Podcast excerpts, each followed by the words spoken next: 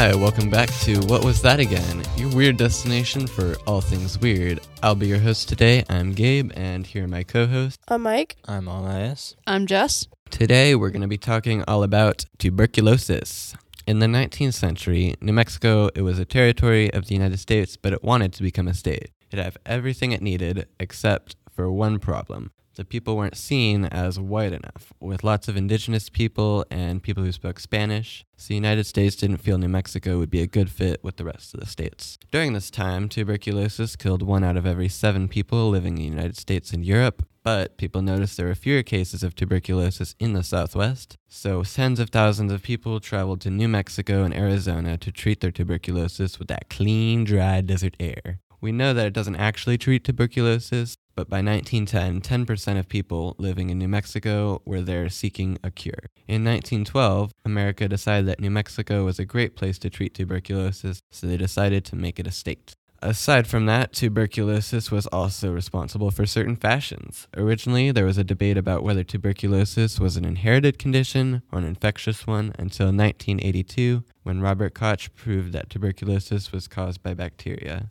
The realization that tuberculosis was caused by germs was the main reason that clean shaven men came into fashion. It was believed that the germs could hide in your beard. For women at the time in Europe and the United States, fashion was floor length dresses. People believed that the long dresses were dragging in the street and bringing germs into homes, so the hemlines were raised a few inches, revealing ankles, which in turn made shoes much more important in fashion because they were visible for the first time. So, if you like your fancy shoes, think tuberculosis. Thank you, tuberculosis.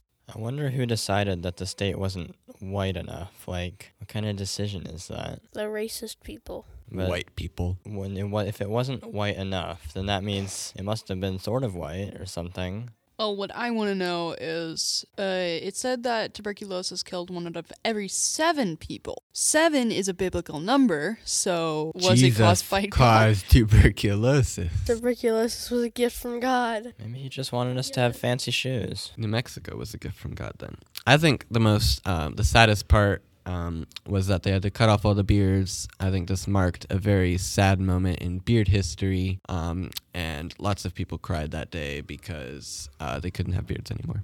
Even I cried that day. I think it's interesting that no matter what they said about whether it was a treat for tuberculosis or not, the clean, dry desert air did make a difference because there were less cases of tuberculosis. So I wonder if like there was a difference in the air or something, or if they were just more clean. I would guess it's because all the houses and peoples are more spread out out in the desert stuff, so they can't spread the germs as easily. Well, it's also that some bacterias do die off in certain levels of heat or cold, so that could also have a factor in it.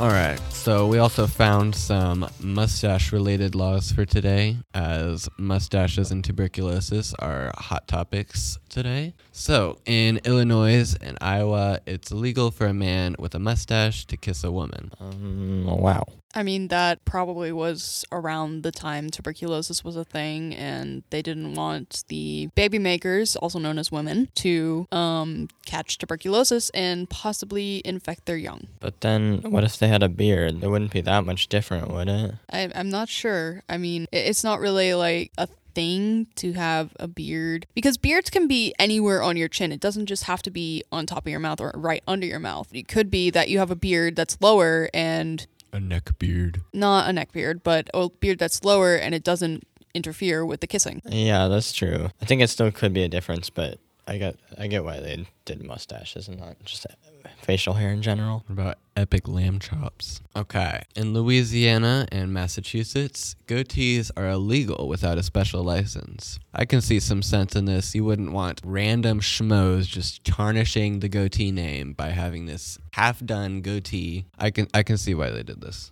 Well, I mean, what constitutes a half done goatee? I mean, if you're getting it done at like a barber shop, isn't it the barber's fault that you have a half done goatee? Yeah, Either way, you'd have to get a license, though. gotta keep it regulated. But if it if that's the case, shouldn't the barber be fined? The, you're the one who ordered the goatee. Well, though. maybe you barbers knew what you were getting into. Maybe barbers should need licenses to give out goatees or something. Okay, our last law. In Mississippi, it's illegal to shave in the center of Main Street. What if you shaved like below the center of Main Street? Or Could you then shave then? away from the center of Main Street. Yeah. I mean, who would even be shaving in the public eye, anyways? That's usually something done in front of your bathroom mirror. Jesus, that's how he spreads the tuberculosis. Or what if you're a homeless guy? Homeless guys I can see, but like most men wouldn't be shaving in the center of town. And also, why is it only on Main Street? There's plenty of other streets in the town. I guess you can just shave there. I, I don't know. What if your house is on Main Street, actually?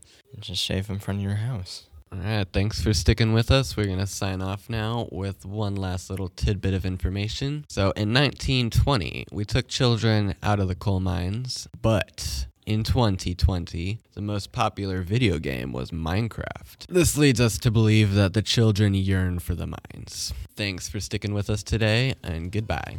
Bye. Bye bye. Bye.